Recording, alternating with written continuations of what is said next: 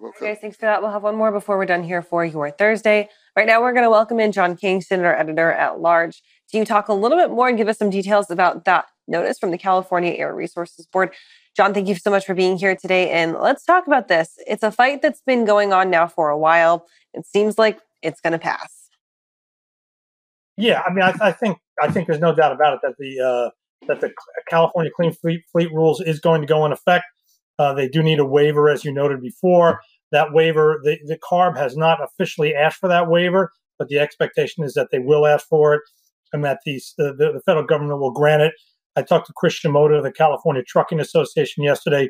He said there's only been one time in history that a California waiver has not been granted, and that was later reversed. So it's going to be granted. Now, I will tell you, I'm going to be really straight up with you here.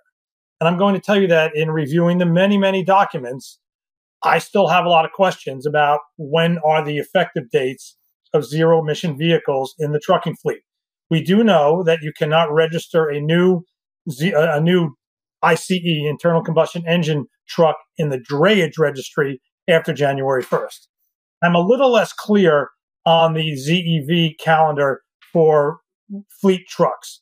Um, so I'm not going to give you the definitive answer because at, at the end of the day yesterday when I wrote the story, I felt that I could write the story without necessarily not ha- uh, nailing that down. You have to understand these are just like hundreds and hundreds of pages of documents um, regarding the clean fleets rule. So there is a phase out of ZEVs that move from 2040 to 2036 under the amendments that uh, that uh, the that CARB came up with and introduced last month. Um, there are some other things in there in the documents that sort of suggest not, and I need to clarify those. So I'm sorry. I like to you know be real authoritative, but I'm not going to try to snow you here. There are some questions I still have, but um, you know, look, we're we're heading to an era of ZEVs in California. The, the broader issue is that there are seven states out there, including New York, which is you know what the, the fourth biggest state in the union, I guess now, um, that uh, have said that they will follow whatever California does. I think New Jersey's on that list too. And so these are major trucking centers. And um, what what happens is that that auto companies and truck manufacturers, and this is going back years, they don't like the idea of two cars, meaning like a car for California and a car for the rest of the country. And the California market is so big that what happens is that the California rule becomes the rule for the rest of the nation inevitably as the as the the, the manufacturers, the OEMs build to meet the California standard. And everybody else kind of falls in line. So uh, you can't say this for sure because these are really sweeping changes to take a former propulsion that has been around for, you know, 100 plus years, petroleum, and change it into something else. But that's why the rest of the country needs to watch this. It's not enough for a trucking company to just say, well, I'm just not going to go to California. It's not going to be that easy. What they do is going to have an impact on the output on the output of the OEMs for the rest of the country. And John, I mean that's a great point. I was going to lead into my next question: is that are do you anticipate any states that would be a holdout because you know what we don't go to California anyway, or maybe they're just so behind and really kind of hitting this this benchmark? I'm thinking something all all the way on the other side. You heard you just told us uh, New York is already going to follow suit, but maybe something like Florida, Georgia, anything like that. Well, but at a certain point, there's a there's a tipping point when all the fleets. When, when if, if you're a fleet and you start knocking off one state after another, I won't go there, I won't go there, I won't go there. You know, you start to really narrow your market, and um, at that point, you kind of go along with the flow. This is why California has such a tremendous clout. I still remember back in the early '90s, uh, there was there was a there was a debate and a discussion going on on a on a process. Let's note that California has been given kind of special status by the federal government under the Clean Air Act, and that was whether the, whether cars would be ULEVs, ultra low emission vehicles, or whether they would be LEVs, low emission vehicles. And again, it came down to the whole two car issue. It didn't want to have two cars, so um, eventually all cars are ULEVs. So California has a, a lot of ability to win here.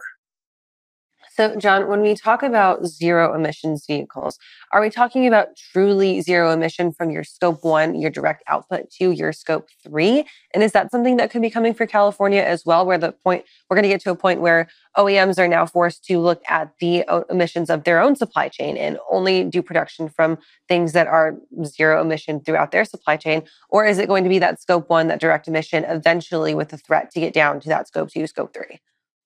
It's a good question, and I'm not really sure what the, the pathway is. Um, I believe that um, I, I, think everything here is scope one emissions, but but you you make the point that everybody in the supply chains now are looking at scope three emissions, so they are looking up and down their supply chain. So nobody's going to be able to hide. And John, we're looking at this. Um, do you see any kind of um, halfway or, or you know benchmarks that are going to need to be hit by the industry as a whole in order to meet this goal potentially at 2036? Um, are there any things that you know we would have to see happen by say you know 2030 to make sure that we're online for this potential target here? Yeah, there are percentages, uh, and this is where I kind of falling down, and I kind of ended the day yesterday with some questions. Put the story out anyway, um, but the uh, there there are questions. There, there is a what they call milestones that the fleet has. Fleets have to be a certain percentage and, and again, it's not all just heavy duty fleets have a different milestone than medium duty fleets. Um, you have to have a certain percentage by a certain point uh, along the calendar. I can't rip I can't rip those off off the top of my head, but your question is dead on. Yes, there are milestones that have to be met. And John, real quick, while we still have you on here, of course, we have to ask you about the latest numbers from the DOE and are there any changes going on there? No, I mean, it was down for the eighth straight week, and I guess 18 out of the last 20 weeks it's been down. I know Donnie and Tony were just speaking. I will say that um, diesel on the futures market this week has been noticeably lower than changes in the price of crude. Uh, I'm not. I, I, think a lot of it is that the, the, the demand figures that are coming out of the DOE uh, out of their uh, their Wednesday report continue to be sluggish. Uh, and look, that's not surprising, right? You know, FreightWaves covers the freight market. We know that the, the freight market is sluggish, so that that would turn into lower diesel demand is not surprising. So this is a week where, even though the price of crude has mostly trended higher, uh, on the futures market at least, the price of diesel has trended lower. And John, if people want to drill a little bit deeper into your content, how can they do that? Well, they can watch Drilling Deep uh, which is the uh, video podcast that drops every Friday at 3 p.m. as the screen shows right now. This week we've got Ben Wiesen of Carrier Logistics. They are a software supplier to the LTL industry. He's going to talk about the whole phenomenon of truckload companies moving into LTL carriers. Uh, it's notable that last week when uh, uh, Knight-Swift bought U.S. Xpress, uh, my colleague, um, my, my colleague Todd Maiden had a story in which it was said that, that Knight-Swift which already bought a big LTL carrier last year, a couple years ago, uh, was still on the hunt for more LTL assets. So we're going to kind of talk about that uh, that idea of what happens when you try to put an LTL carrier together with a truckload carrier. Amazing, John. Thanks for joining us this morning. Looking forward to that episode. Thank you. Right now, we're going to head over to the wall because we have Kaylee Nix with our next weather hit. All right, Anthony, thank you there. And we are moving back out to the West Coast where we've got a little bit of a reprieve in some of the heavy California snow going on, but still really wet conditions across Southern California, specifically from LA down into the San Diego area. People typically think of San Diego as, hey, it's sunny and 75 every day. Has not been the case for about the last month and a half. So let's go ahead and take a look at the map. We've got both the radar and the cloud presentations turned on, our satellite presentation. We can see right now we are losing that kind of streak of moisture coming in off the Pacific because the center of circulation that was hanging out off the coast of California very quickly has now moved up into the mountains of Idaho. This right here, this kind of circular look that you can see, that's the area of low pressure. And that's what's going to kick off the area of really strong storms that are expected tomorrow night and into your Saturday morning across the um, central parts of the Midwest. We can really start to see kind of that classic shape. This is really where that cold front is right now going to ramp up pretty strongly here in the next few hours, bringing the winter weather across the Dakotas and the severe storms there.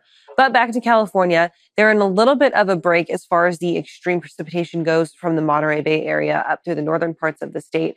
More moisture hanging out on the backside being pulled in right now from the north northwest into LA down to the uh, San Diego areas as well. Further out towards the west, though, across the ocean, our next round of moisture and storm is setting up again for California. They'll get the break this weekend and then see that next round move into the start of next week. As we mentioned earlier and have talked about now for a while, California is well over their yearly average for snowfall and for their rainfall so far. It's good news as far as drought conditions go, but has been really terrible on some of their infrastructure out there. Everything from roads to power lines to trees has suffered. They'll get a little bit of a break this weekend and then see that next round ramp up to start off next week. That's it for this check of weather. You'll get one more for your Thursday morning before we are done here for the day. Right now, we're going to take a quick break and we'll be right back with On the Spot.